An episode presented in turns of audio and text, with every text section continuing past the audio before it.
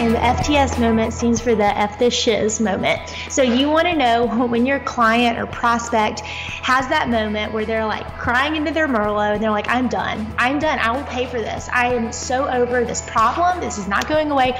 If we can figure out that, we are going to be able to write good copy. Sick of being upsold at gyms?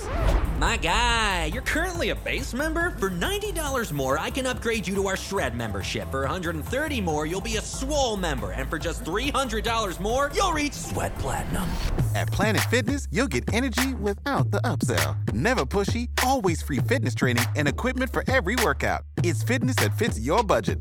Join Planet Fitness for just $1 down and $10 a month. Cancel anytime. Deal ends Friday, May 10th. See Home Club for details. Welcome to the Brands That Book Show, where we help creative businesses find more clients and build their brands. I'm your host, Davey Jones. Today's guest is Ashlyn Carter, a copywriter for Creative Women. She's had the opportunity to work with some of the biggest names in the creative industry, including Jenna Kutcher, Heather Crabtree, Hilary Rushford, and others. And beyond that, she's also a talented calligrapher, and her work has been featured in Southern Weddings and The Knot. Today, Ashlyn talks to us about how her business began and gives us tips for writing high converting web copy on our own websites.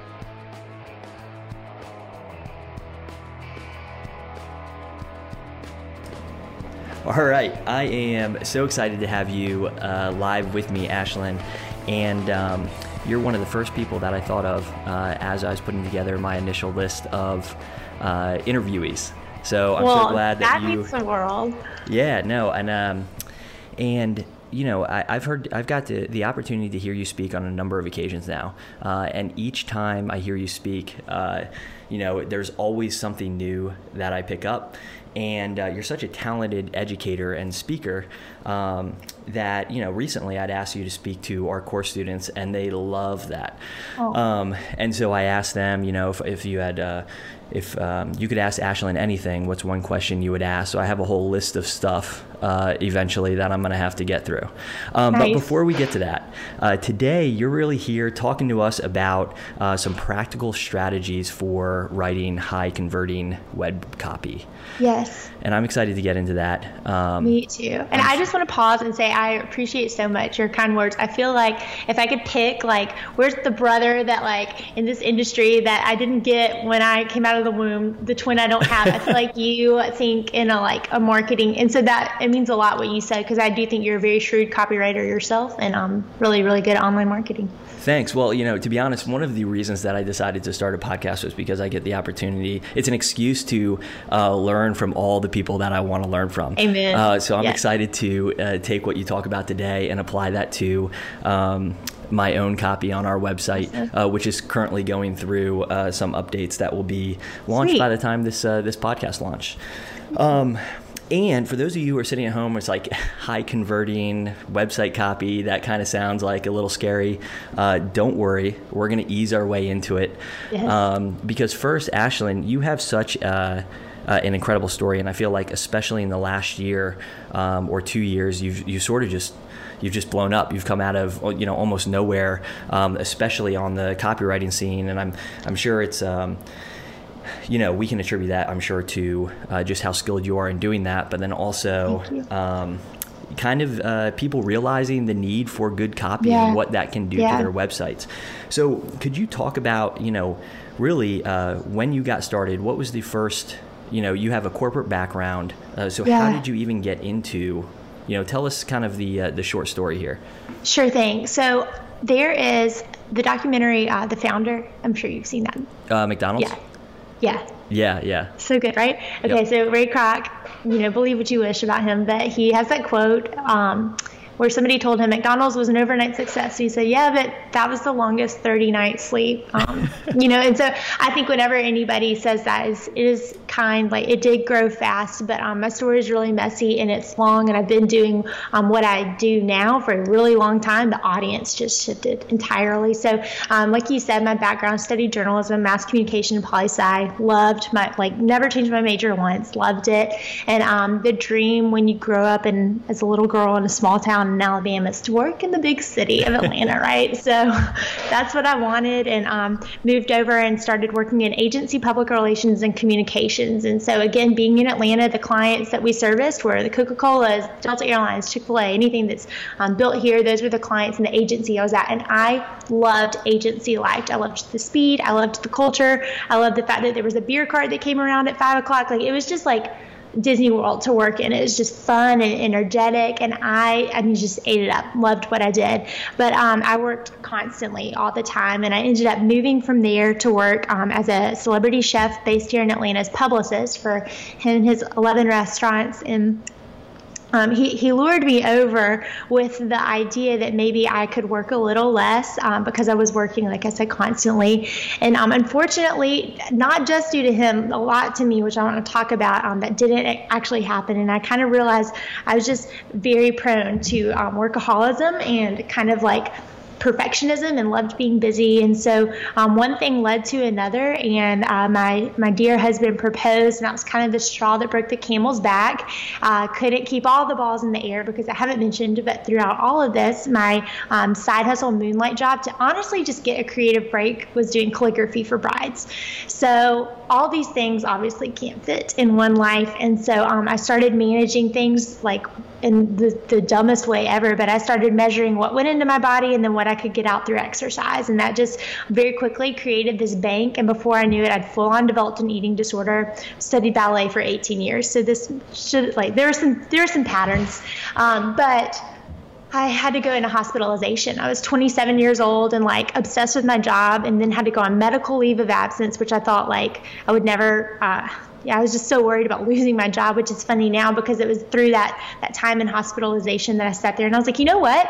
This is not this is not conducive. This is not fun. I'm not enjoying life right now. Um, and that was the first moment I realized you can change that if you don't like it. So I started dreaming about the day. You know, maybe I could work for myself. Maybe I could write who for who I want to write for and control my own time and my own schedule. And um, I came home and complained one too many days after I went back to work, and my husband was like, "That's it, you're done."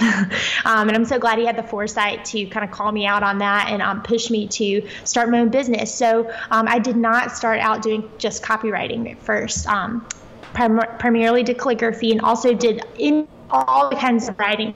So somebody blogs, buddy, I was going to raise my hand for it. Um, and about just a single about page. If they needed um, editorial copy for magazines, I was going to do that. I did everything. And it was um, through, I know we are both uh, mutual friends with Christina Scalera. It was yep. through women like that, kind of being like, hey, you know what? And I'll talk about it later. Um, maybe you should, maybe you should lock into this copywriting for creatives thing. You know, you, you seem to um, enjoy that the most. And so now that is, um, we only service this year, we're only doing about five brides, cutting way down. And so calligraphy still there. I've kind of learned to look at it as my creative outlet and a place to um, just have rest and enjoy do, making something with my hands. But we um, we write conversion copy for creatives.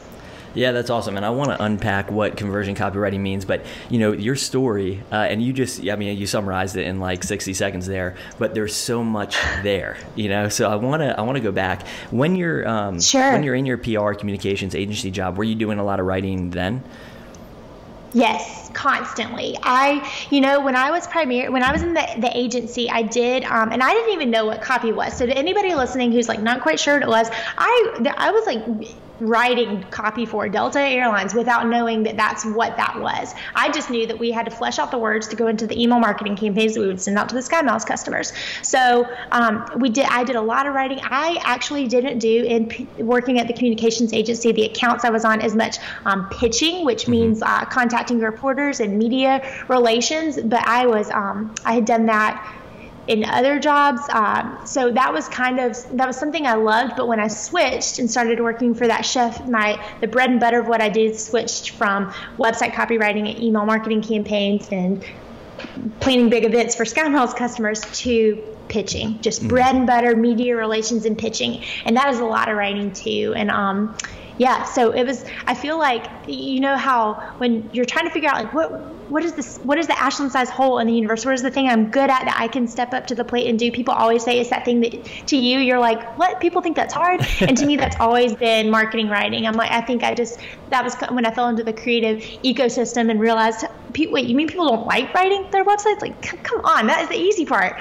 It's the other stuff that I don't want to do. Um, that yeah that yeah and I, you know i feel like people dread uh, writing their websites.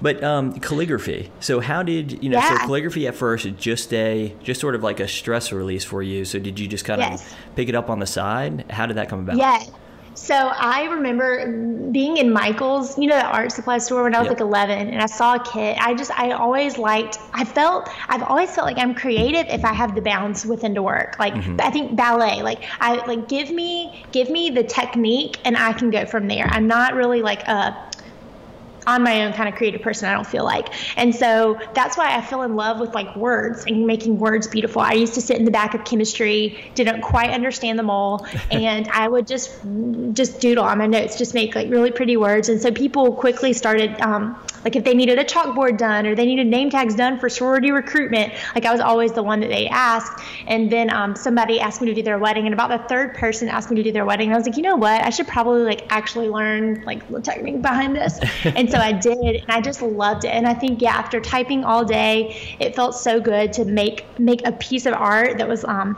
not gonna I, I kind of loved like I like flowers like beauty that doesn't last there's something about it that's cool. And so it's never bothered me that it's paper. Um you know it's not canvases that's my my medium of choice. But um yeah so I um and we can talk more. I've I've I've been told a lot to cut, you know, like why don't you just split the business? Why don't you just cut it out? And um, for a lot of reasons, I I'm not going to. So yeah. so it. now that it's not the main focus of your business, do you find that it's still, you know, it sort of has that same, you know, therapeutic stress or, or uh, stress free, you know, nature to it again? Yes. Yeah. I think it absolutely does. I also really enjoy that it reminds me um, what it's like to be in my clients' shoes, um, especially the clients that I service that are in the B2C space that are still booking those book brides. Um, I still know what it's like to try to book brides and fill out your calendar um, and do that that basic bread and butter client work that's maybe not in the funnel mapping course launching kind of realm that a lot of entrepreneurs grow to. Yeah, I feel like uh, similar with um, wedding photography. You know, we don't do yeah. nearly as much wedding photography anymore, but it's crazy when you go down to just just shooting ten weddings a year. All of a sudden, yes. you have that much more time to get to know your clients, um, and so that that to a certain extent uh, now is.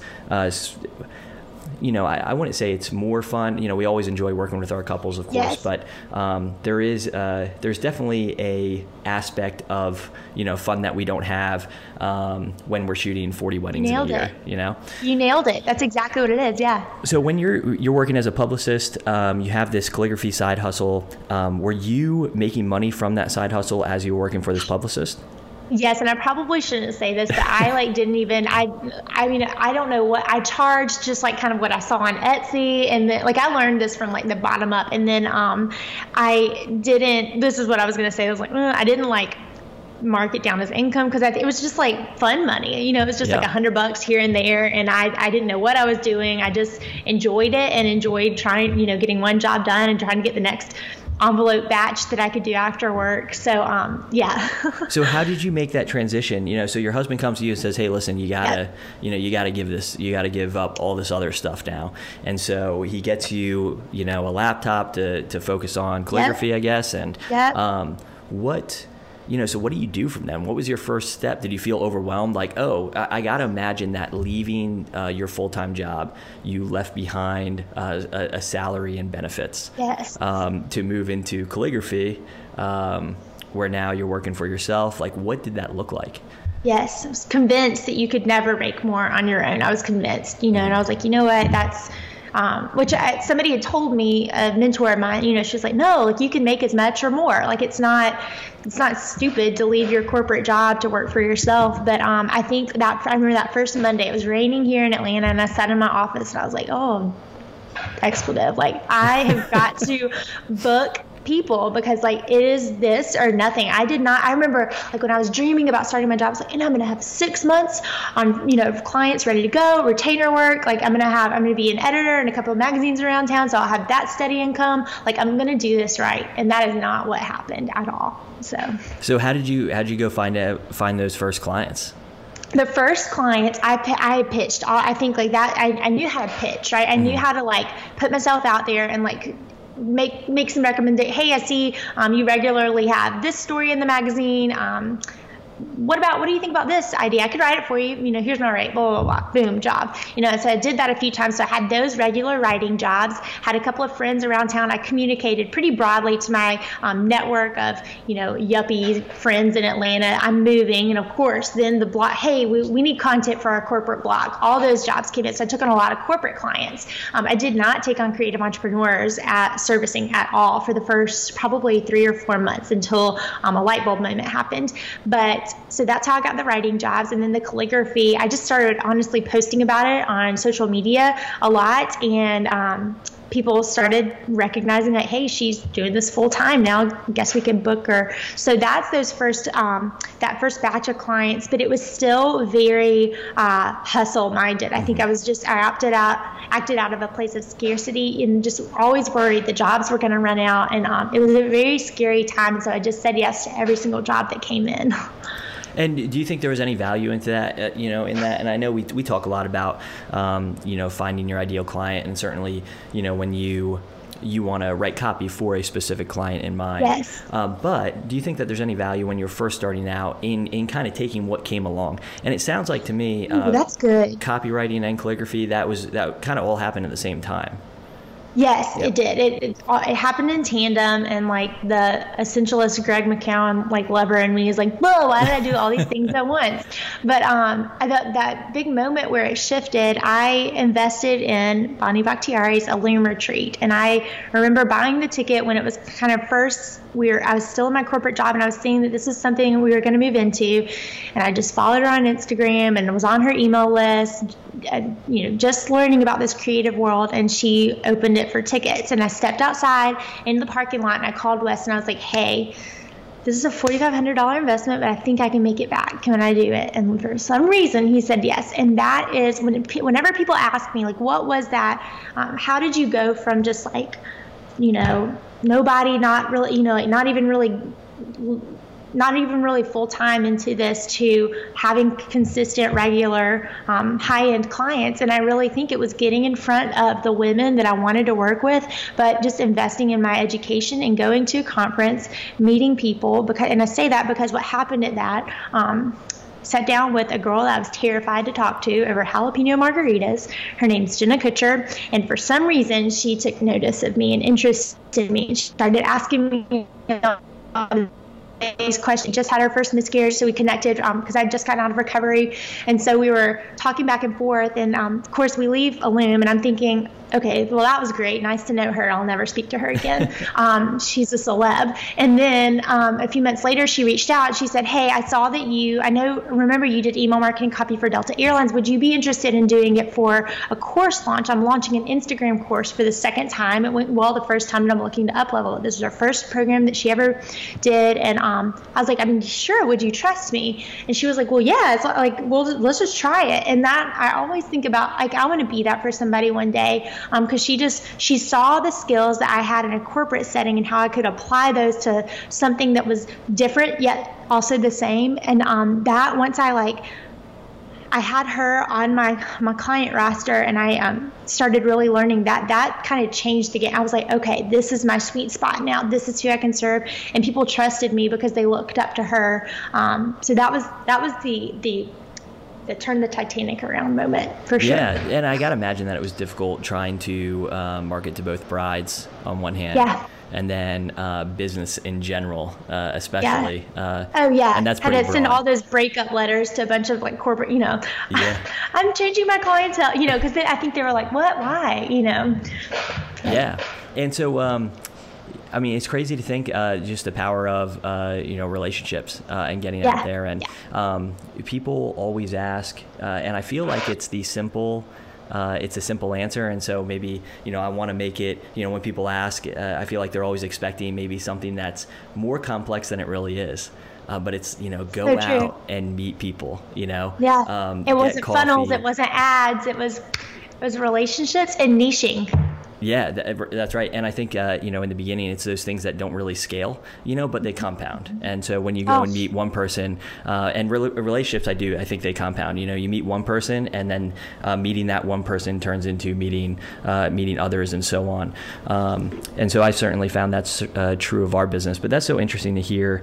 Um, that's how you found. That's how you you got your first clients. Um, And then after that, you can focus on things that scale, such as paid advertising and funnels and, Yes. and Yes. those sorts of I things. love how you said you're right. It doesn't that was a great that was a good sound bite. But you're right, it doesn't it didn't it looks bleak at first like you you think you're like why on earth would I a invest all this when I don't you know not ready yet to pay it all? Like it's not just sitting there in the bank. And then um, why would I niche? Why would I say no? Why? Why why why? And um, it just it seems stupid at first but st- I always tell people like stick with it. You could be a generalist but I've just not in my from the clients I've served and just my own experience I've not seen generalist work scale as quickly so Yeah, yeah, and I think when you find, um, and and uh, I'm sure there's different copywriting techniques that can help with this. Um, but I know even when we left Rising Tide Society, you know, we had, Yeah. all, I, I felt like all sorts of uh, all sorts of skills, and it was difficult to figure out, um, you know. Which ones we were going to focus on, how we were going to serve, uh, who we were even going to serve within uh, the creative industry, um, and it just took time. You know, I think it. I think part of it, uh, going through that process of kind of taking everybody, I think sometimes can be helpful, um, as long as you're you're trying to you're trying to find those things that you actually enjoy. You know, Right. and then once you Right. realize those things, um, you know, starting to really be hyper focused on on just that. yes So uh, this seems to be a good time to kind of shift our, our conversation over to copywriting, and really that's what uh, I want to get into. Um, so, what is copywriting? Okay, so copywriting is the art and the science of words that elicit action. Pretty much any of the words that come alongside the marketing collateral that you have in your business, um, that is copywriting. I personally don't consider um, blog writing necessarily to be and that's something that I think a lot of people are like okay so yeah kind of your blogs but like that to me that's content marketing. It's um it's content but copywriting I'm talking about those words that make somebody take an action. All the words on your website um, your services page any um, emails that you get regular emails um, that are asking you to do something um, any ad copy I think we th- you um, I know you mentioned when we were ramping up for this call is this is such an old an old form of communications. Um, think back to those ads that you see, you know, like when advertising first, like that heyday in, you know, 50s, 60s, Mad Men era, like that is where copywriting really had its birth. So when you think about it in its simplistic form, it was the, the, the copy and advertising. So. Yeah, and that's fascinating to me because I do think that uh, it's something that our industry is just waking up to. Yes, You know, it's like how powerful that this can be. And I think that when you start um, identifying different copywriting formulas and strategies, that you see them Yeah. everywhere. Every- you know, you're exactly when right. you turn on the TV, you see them. Every Facebook Yes. ad you see from now on, you're just looking at it through a different lens. And I think it's so powerful Yeah. that even knowing those things, we still. You know, we we still get marketed to. You know, we still Isn't that funny to yeah go Yes. down the funnel you know so to speak How many times I'm, or I'll like be on a funnel and I'll buy it, or I bought the. Mm, this is probably I shouldn't say this either.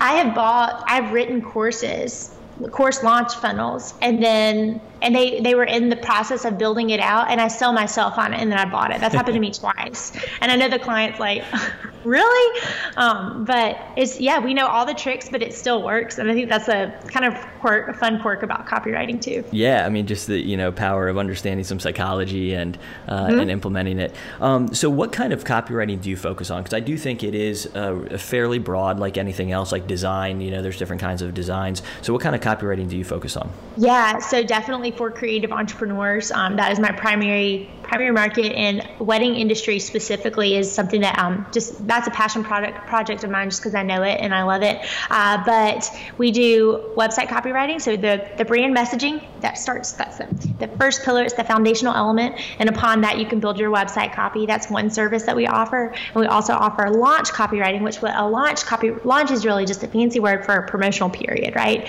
Um, so the way that looks in the online sphere these days is um, it includes a lot of emails, a whole lot of emails, and um, they're all mapped together and funneled out. And then um, sales pages, which I think maybe your audience, we've all hit a sales page, right? Mm-hmm. You, are in this business for a week and you hit a sales page.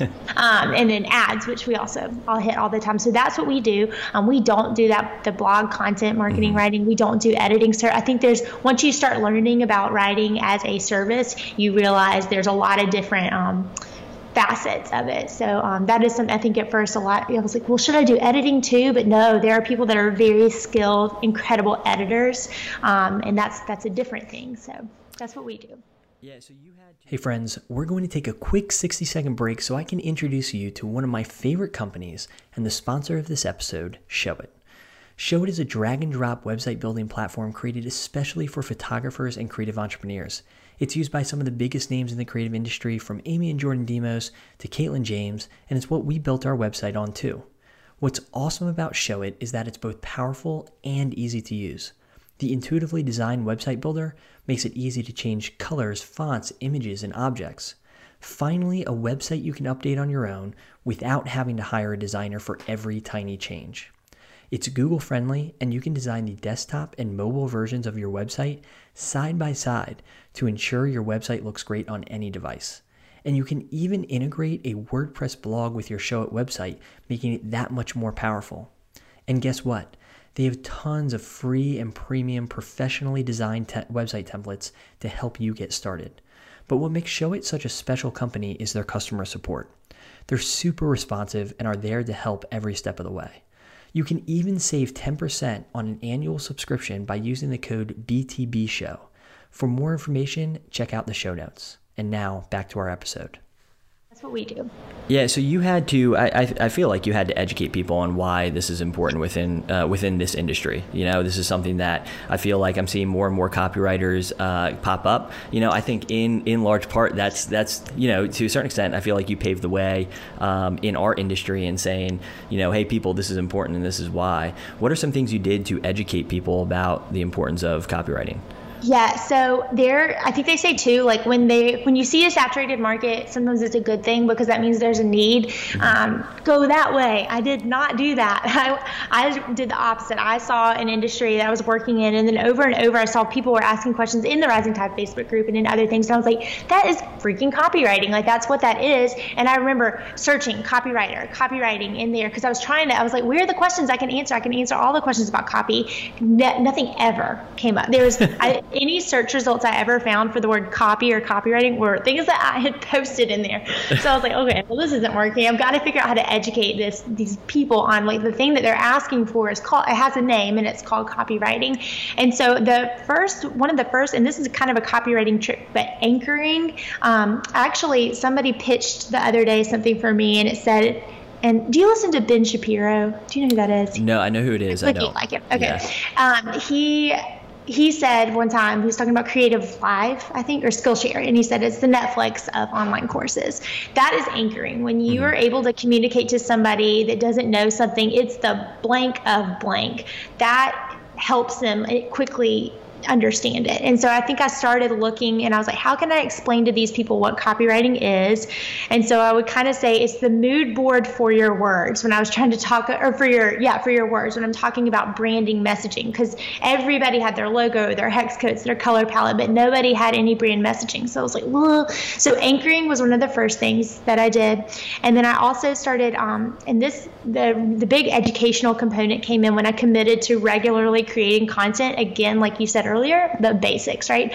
But uh, it was January of 2017. And I was like, I have made a lot of other people a whole lot of money, and that has been so great, right? You know, seeing the results from these course launches. I have not done anything for myself. I have not built my list up. I have not.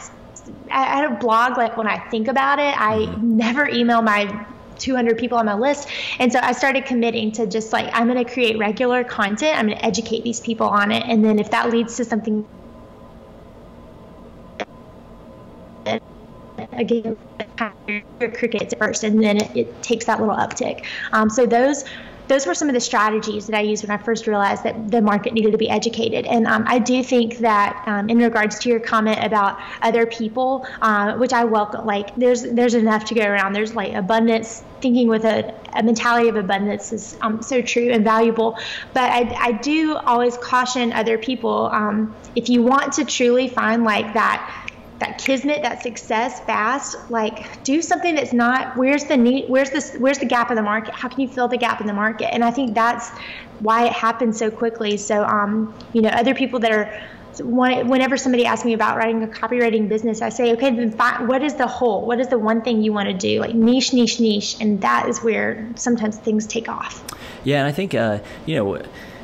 Um, part of the reason that you've become so big so fast is that you found that gap in the market um, yeah. and at the same time though did such a good job of educating people on your services and i think like you said um, and it's uh, not necessarily intuitive advice to go where a saturated market is because you know when when other people are doing stuff it means that you know people are using their services right yeah. Um, for you uh, you had the added challenge of educating people who didn't really know what copywriting was or meant yeah. or um, how important it is. Uh, you know, uh, and we're going to talk about this in a second in the design process of a website. Um, you know, because everybody has their mood boards, everybody has you know different versions of their logo. Yes. Um, this color, that color. But um, I wonder how many people uh, listening to this have a uh, brand messaging document. Bingo. So that's that's crazy. I also love, uh, and this is one of the things that we tell people all the time. If they're struggling to come up with the uh, content to create, go to uh, you know the different uh, industry Facebook groups that you're a part of. You know, so um, go to wherever the people are that uh, that you're serving that are asking questions. And so, if you're working with other creatives, uh, the Rising Tide Facebook group, the Shoot and Share Facebook group, the Showit Facebook group, and and take note of what questions are being asked over yeah. and over and over again. that that is my favorite thing to do. If I'm Gold ever, mine. yeah, it is. It, there, there's just so many questions being asked, and you'd be surprised at uh, how many times they're asked. And so yes. when you've answered that question in a blog post, you can, you know, you can reply to that person and just say, "Hey, I actually wrote an entire blog post about this. Check it out." Yep. Um, yep. So I, I, love that. Uh, you know, that was uh, something that you mentioned. Um, so where does copywriting fit in the design process? Okay, may ruffle some feathers, but you like copy and you know design. So I personally believe, and I've been on both sides of the coin many, many times. Copy dictates design. Um, that is just it is just what has worked best. Um, so my one of my first memories of this not quite working was when um, Delta.com we did a rebrand relaunch of that. It was I can't remember. You know, it was probably 2012 ish, 13 maybe. Um, so like re- redid the whole website and the designers came to us and they said we've got a 56 character count we need a headline for you know and like things like that. And that you know we've got a subhead box needs this. Body copy needs can only be this many characters. That was like pulling teeth. It was so hard, but you know, we figured it out and we worked with it. But like, I just think that there were times when the message was lost or could have been better if we could have gotten two more characters. But the parameters were already set by the designers, and they, for some reason, they couldn't change them. Um, so that being part of my experience, and then on the other end, I work a lot. Um, I know you know um, Jen Olmstead of Tonic Site Shop and Jeff. They're just fantastic people and incredible, incredibly gifted designers. And Jen and I have worked in tandem enough that she she's designed many a sales page after I hand over the copy. And she then comes back at me and says, Can we edit this down? Or I she's she's a journalism background.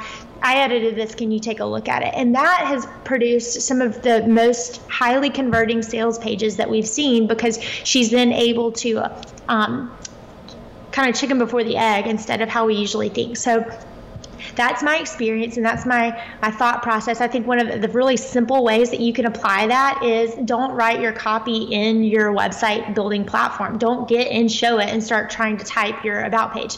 Don't get in Squarespace and start trying to type your headline or your tagline or whatever. Right? Everything like pull yourself creatively and mentally out of it. Right on whatever writing platform. There's some you know, with people writing books like Scrivener is great. There's a lot of really great uh, writing tools. Google Docs, that's what we use for all my clients. That's what, I'll, and then several copywriting think tanks. Um, that's what most of us use. Um, pull yourself out of it. Write your copy somewhere where you can think, and if it can stand on its own, then it's going to be good and highly converting. So. Yeah, I love writing uh, copy just in a notebook, um, yep. and that's before yep. it ever gets to a website. And I think that uh, Chris and I, with uh, some of our design clients, that ends up being one of the things that holds up uh, the design process, because there's not this understanding, um, and we certainly should do a better job of educating people uh, about this specifically.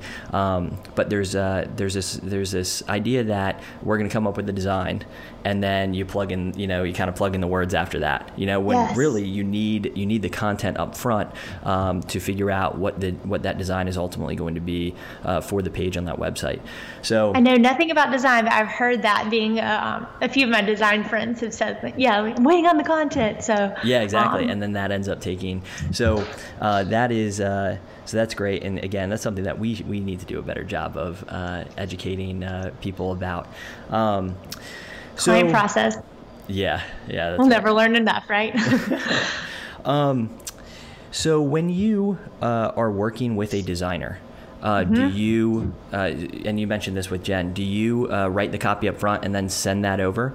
So, uh, yeah. and how would you prefer um, like, are there best practices of working with a copywriter? Yeah. So one of the biggest things that I think I see is um, when I'm asking somebody as as the copywriter, kind of similar to how a designer works. You're like, okay, I need the stuff, like I need the raw material in which to craft from. And I think that a lot of times when it comes to our copywriting clients, I'm like, okay, give me soup to nuts your whole client experience and process. Like I want to hear every bit of it. And you know, they're like, well, I plan and design weddings, so just everything that that entails. I'm like, no, but we need to know ev- like give you know give give it to me. What do you what is that first call like? What do you talk about? What are the deliverables there i don't think so that's my first tip. I think like when you can look at look at your process your product um, as a copywriter um, and i'm sure you know this these are your features benefits. You know you always you figure out the features and then you write the benefit for it but i i need the features. And so i think that one thing that we can do as creatives is really make sure that we know what all does your process include? What all are your quote unquote to use corporate speak your deliverables for every single bit of it. How many hours of call time, you know, how many rounds of edits, all of these things, I think you've got to figure out either before you sit down to write copy yourself or before you hand it over to a copywriter. Um, so I think that, that, and then the other big thing I think is foundational that people need first is an understanding of, um, it sounds so basic, but like who they are, what their vision is, what their mission is. Um, just we have so many clients that come to us for the website copy that don't have a mission statement, a vision statement, um, an elevator pitch. They just have a title. Um, and we need so much more than that to write copy. Um, the person like we'll pull the personality and i think a lot of people think that is voice and we'll pull the we'll you've got that innately like we'll pull that out of you but what we don't know is like your vision and your mission and so all of those foundational elements um, i think you need to develop and spend time in too so when you're, uh, if someone's going uh, about redesigning their website, let's say, yeah. um, should they find a copywriter, work on their their uh, content and copy first, and then uh, reach out to a designer, or do you kind of prefer knowing right off the bat, okay, here's the designer that I'm going to be working with? Um, you know, and, and so that you can establish a relationship with the designer as you go through the process? Yeah, I've worked both ways. And I actually had a call with a client this morning. I said, okay, we're, I'm looking at your website now. Are you in the middle of a redesign? Like what? Because people, I think, and that's something I've had to learn, like you talking about like um, kind of leading your clients. That's, we've had to learn that that is one thing that, um, has gone a few different ways and I think there's it usually works best when either it's in tandem or copies first. I haven't seen it work as good on the other end, but um, that yeah, that's usually how we like to roll. Yeah. Okay. So that's that's good to know. Um, so now, if somebody is doing this on their own, so they're getting yes. they're getting started, uh, or you know, not in a place where they can afford a copywriter. And again, these are all good things to know on some level on your own, anyways. Yeah. Yeah. So, what are some practical strategies that somebody can implement today uh, on okay. their website. Um, you know, to write high converting website copy, to get people to book or to inquire or to take whatever action it is that they're looking for people to take. Okay, I love this question. I have three three answers for you because I do think that your website 1.0, maybe even your website 2.0, need to be written by you. Um, I think it is uh, just not the best investment of your money to spend a few thousand dollars on copy for your website when you haven't had that product or been doing that like you need to know your system you need to know your process you need to know your market you need to know your story you need to have all of that like wrote before yeah, I, I think I've seen that from working with a client who she was more on the front end of her business, and um, she's not doing that anymore. She spent however, you know, and we've all made investments in our business, and then you shift and you pivot, and um, but that that's my recommendation. Know it well enough to DIY it, study it. You should do version one, version two. When you start to be able to outsource, then then start working with a copywriter. Um, and I definitely think there's some things um, like the launch funnels that I was talking about. There's really um, when when you need to make you know couple hundred thousand dollars or tens of thousands of dollars or even a few five figure launch off of a product maybe that it's a good investment if you can really see how that's going to come back. Um, but what can you do yourself? So you you took my first one, but it's so good. The um, the Facebook searching data mining. Another really good place to look is Amazon reviews. Um, that's one thing that I like to look up. Um, but not don't just stop at getting ideas. Bank them somewhere. I call it copy banking, um, swipe files, data mining, whatever you want to call it. House those words somewhere. Um, I uh, you want to know what they know, what they think, what they say and what they do about this problem. Those are the big four. So if you can pull that information over, um, and I also this is for free. I didn't know I was gonna. I usually don't tell this to people unless they're a student. Um, yes. I always say too, you want to get that FTS moment, and the FTS moment stands for the F this shiz moment. So you want to know when your client or prospect has that moment where they're like crying into their Merlot and they're like, I'm done. I'm done. I will pay for this. I am so over this problem. This is not going away. If we can figure out that, we are going to be able to write good copy. And so um, that's my first tip. Spend a lot of time data. Like, I think too, sometimes people's expectations of working with a copywriter is like, oh, I'll just, you know, give them my words and they'll just edit it and make it better and send it back. But like a copywriter spends probably 70% of their time in research and um, just figuring out like what, getting all these raw elements together. So that's my first tip. Data mine, use Facebook groups, use Amazon reviews. Do you want me to pause or do you want me to keep going? No, I want to, I want to unpack this just a little bit more. Okay, One, go for I, it. Can you just, uh, can you repeat what you said earlier? So we, uh, you want to know four things. Yes. You said, what were those four things again? What they know about this problem, what they think about this problem. So, what they know are the things that, like, these are factual. What they think is when they're like, I bet there could be a better way. What they say, what are, how are they communicate actually like saying, not just saying to themselves, but saying to other people about this problem? What are they doing to try to fix it? And these can be positive things, these can be negative things. They can be the positive, you know, they're listening to every single business podcast on the planet because they just found out about entrepreneur world and they're so excited to dive in. You know, like um, they always listen to Amy Porterfield every Thursday and they cannot wait and they go on a run in the morning. You know, like what I she's a nurse. She wakes up, she, you know, like I want to know very specifically whatever client avatar it is, um, what they know, think, say, and do. And you want to know their FTS moment too. I, I love that. I love the. Um, I love what you say about, um, especially say. You know, because I think that we communicate differently than, than our clients. Uh, especially, yeah. we just know. We just know more than them. yes. Um, you know, because we, because we're the professionals fulfilling that service. Um, the big one for us was uh, when we left Rising Tide Society, we were we were working with brands that convert. That was kind of our tagline. Um, but people don't, you know, they don't get excited about Unless the word convert. convert. You know, nope. uh, so you know, just just a simple word switch from brands that convert to brands that book, which was brilliant. I think you need to realize how brilliant that switch was. That was so good. Well, that was right. Know, I, I, think it's something that we. It's certainly not anything that we uh, realized right away. Um, it took a lot of listening and kind of and, and realizing, okay, this isn't working you know, yeah. how we want it to work. Um, and so I think it's a lot of trial and error in, in fixing that. Um, what about Amazon? So how would you use an Amazon uh, review? Because I, I, haven't heard that tip before. Uh, so yeah. how would I how so, would I go about implementing that? The people that get on Amazon and write these really long reviews, it's very interesting to me, but they exist. And so why not look at what they're saying? So, like, say you are a wedding planner, just going to use a very basic creative industry example.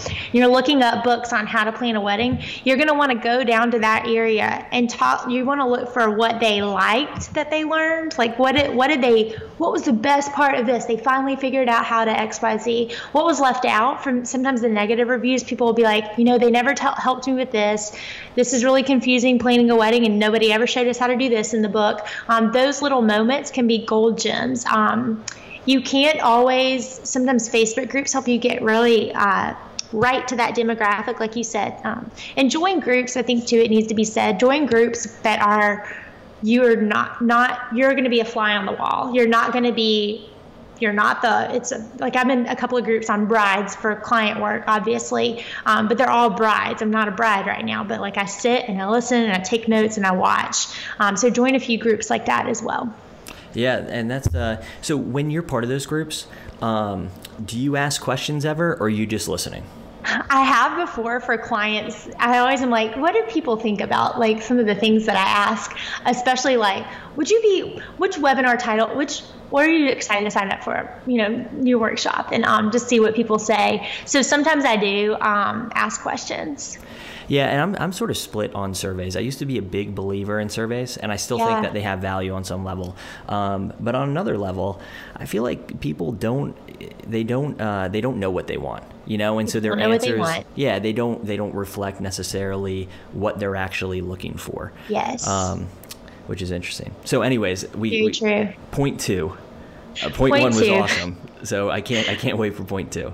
Well, I hope point two isn't a letdown. Learn to write a better headline. I think that like that is and that's again like we are talking about a lot of basics today but when you if your headline isn't being read nothing else is being read. And i think a lot of times i'll see really bad vague headlines in the creative world with words that are we see all the time and words that um just don't carry any weight you know like creating authentic brands or something you know like no like speak get cut to the chase get to the point. Um, i think i've got a blog somewhere on headline formulas but headline formulas are a plenty if you just want to run a google search. But if you can get good at writing headlines and email subject lines and then if you're good at those start split testing them. Start split testing them on websites.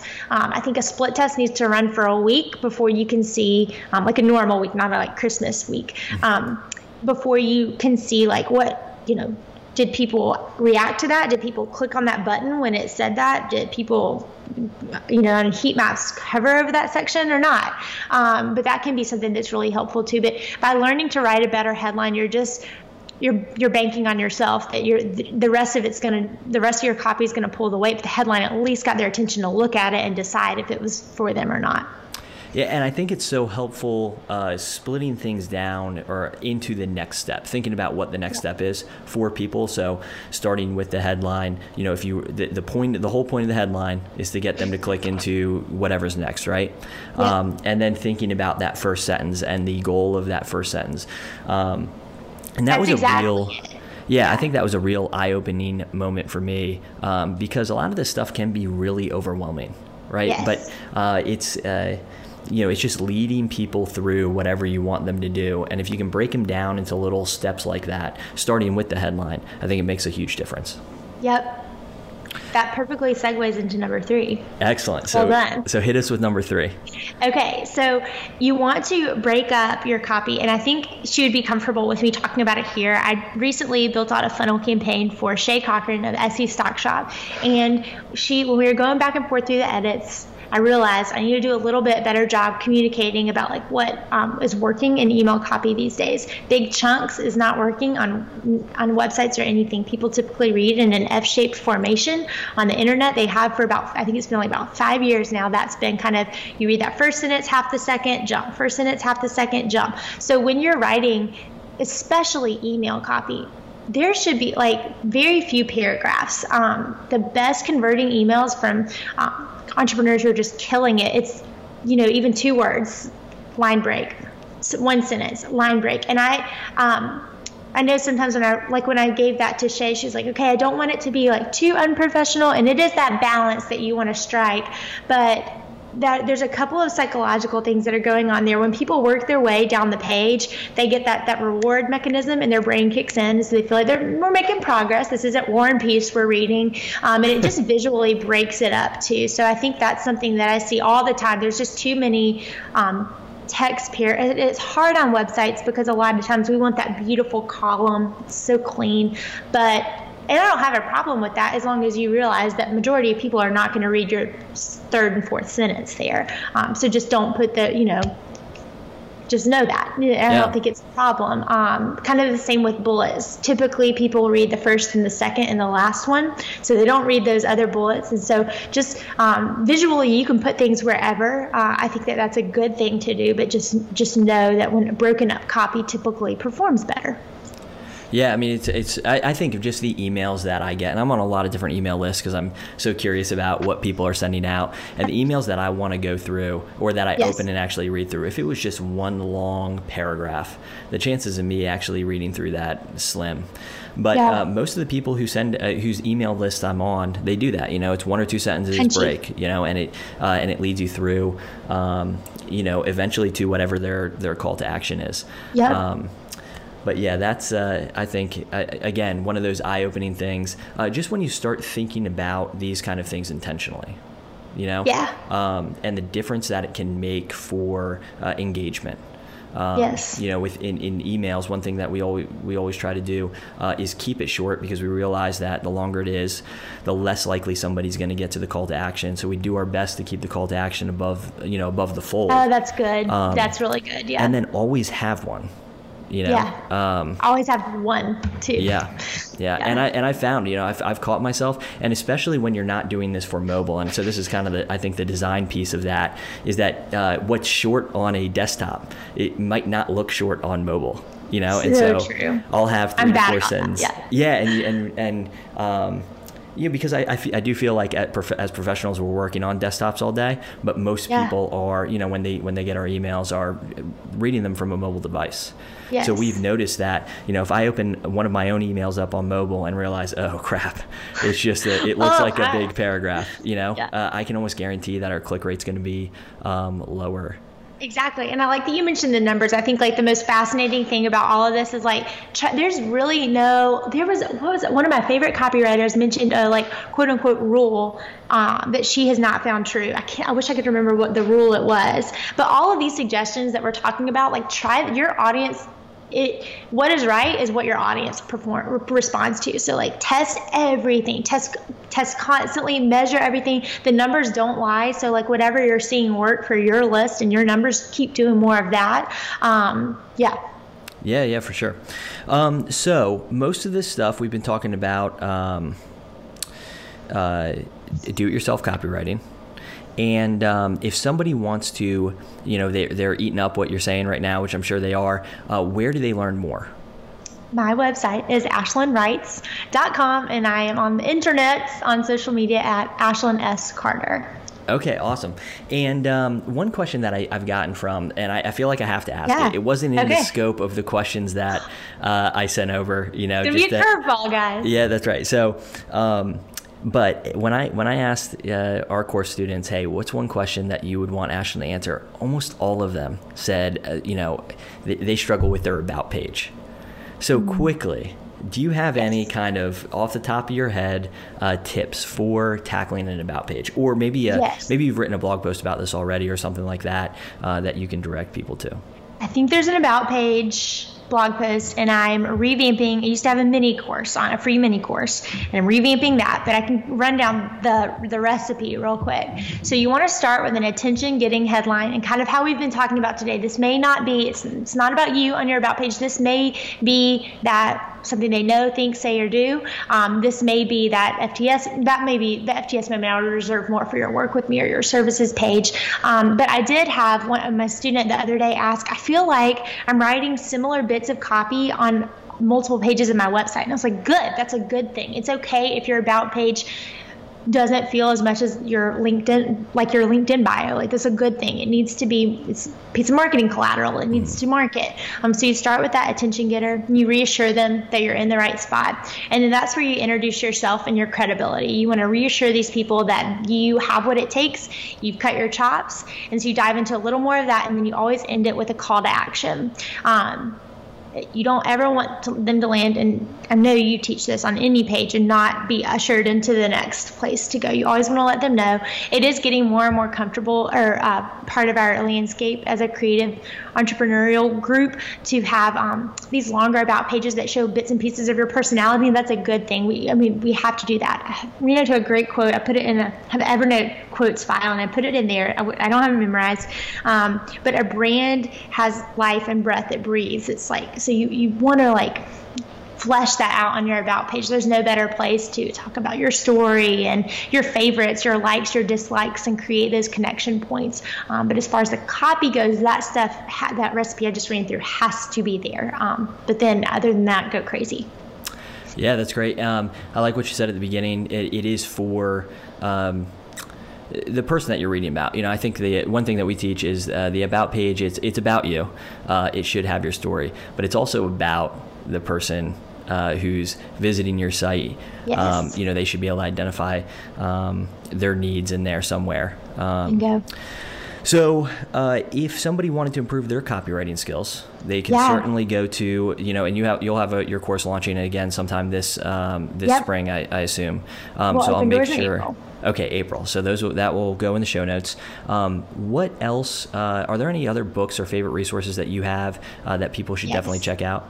Okay, so the first one, Copyblogger's website, is so great. I think that that is um, a great, especially we talked about content marketing a little too. That one has a great uh, synopsis overlap of like content marketing and copywriting and conversion copywriting. So I think that's a great and it's easy to understand. It's very applicable to your business. Um, so copyblogger.com is one that I always recommend. And then two books, I actually recommended them to Megan Martin, and I'm pretty sure she read. I know she bought both, and I know she read one. She might have read the other, um, but she told me she really enjoyed them. The first is Influence by Robert Cialdini. Okay. It was written in the 80s, and he talks about the six levers that we've got to pull to kind of get people influenced and to buy from us or to book us. Um, so that's really just it's interesting. It's easy to read. Um, he's a psychologist, but it's not overly sciency. And then the other book that I recommend is Breakthrough Advertising. Um, that was written in that's by Eugene Schwartz. It was written in like the 60s, I think, and it's just like the Bible. I think it is on Amazon for like oh, it's been like 140 something because there's very few in print. Um, I won a copy one time, and that's how I have it. Uh, but that book is breaks down just the basic principles of headlines and features and benefits, just like it is the the, the manual on copywriting. Okay, awesome. Um, I've only read uh, one of those three books, so I'm gonna have to. Um, I might take my was time with the third one. Yeah, it was. Uh, it was Influence, and um, so good. When I read it, I didn't even realize it was written so long ago. You know, not that. Well, he updated it in 2007, but um, there was a. You can even tell now. You know, you read a few of that, and you're like, well, not sure that would work today, but. right. So. But again, just kind of the um, uh, the how evergreen human psychology is, right? You know, like precisely the the strategy or tactic might change a little bit, um, but these components of human uh, of human psychology that things like copywriting tap into, yeah, they don't they don't change. And so, yeah. um, something from the '60s, I think, uh, can be can be used, or strategies Every from the '60s can be used today. Um, yep. And you know, I think that I think that everybody should take some time uh, to improve their copywriting skills. You know, even if they get to the point, or even at the point where where they can hire a copywriter. Um, like you said in the beginning, um, about people writing their own site at first, version 1.0, version 2.0. Um, we tell people the exact same thing for design. Design your mm-hmm. first website, design your second website. There's so many resources out there. You know, there are templates for Squarespace, WordPress, Showit, whatever that whatever uh, content management system you're using. Go That's interesting that y'all do that too. Oh yeah, yeah, absolutely. Because your your aesthetic. I mean, you should see the first photograph we've ever, you know, the first wedding photos we've ever taken, and how different they are from today. You know, yeah. I, I, I think they're still good, but they're the aesthetic is just a lot different. Yeah. Um, and so you don't want to drop. I mean, between you know somebody doing branding design copywriting for you um, that could easily be a 10k project right there easily. and so easily. there's nothing i think that that would you create a bigger hurdle, unnecessary hurdle, early in your business than hiring somebody to do all those things and realizing, you know, like like we did even a year ago, oh wait, our messaging not quite right. you know, Yes. we got to fix it. Or Yes. um, who we thought our ideal client is, nah, that's not that's not who it is. Or I thought this is the style of photo that we were, you know, when we switched from digital to film, the aesthetic changed. You know, fortunately, Crazy. I you know we I have Krista, so and she kind of hates it. uh, You know, when I'm like, hey. Uh, we should update our website. You know, she's like, "Hey, really? You're again?" You know, I'll pay you in tacos tonight. yeah, that's right. That's right. Well, Ashlyn, thank you so much for taking the time uh, to uh, share the things that you know, even things that you don't usually tell people in podcasts. You know, uh, you just share with your you. students. Yeah, but Oh, you know, I think again, this speaks to just how much you know. And so, if you liked what you heard today, you need to go and check out Ashlyn's website. Um, put on your uh, put April. Uh, you know, mark in uh, in your calendars that in April, Ashlyn's going to be opening the doors for a copywriter, copywriters, copywriting for creatives uh, course again. Um, I know that we I have we have students that are also in your course, um, and they love it. So make sure that you mark that in your calendar. And vice versa. Um, and uh, go and follow Ashlyn on uh, really everything, but Instagram uh, for sure. Thank you so much, David. This was a blast. Yeah. Well, we'll we'll have to talk again soon.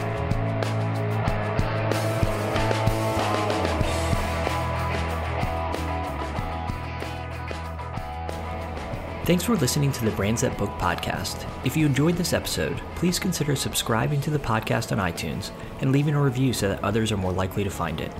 For show notes and other resources, visit daveyandkrista.com.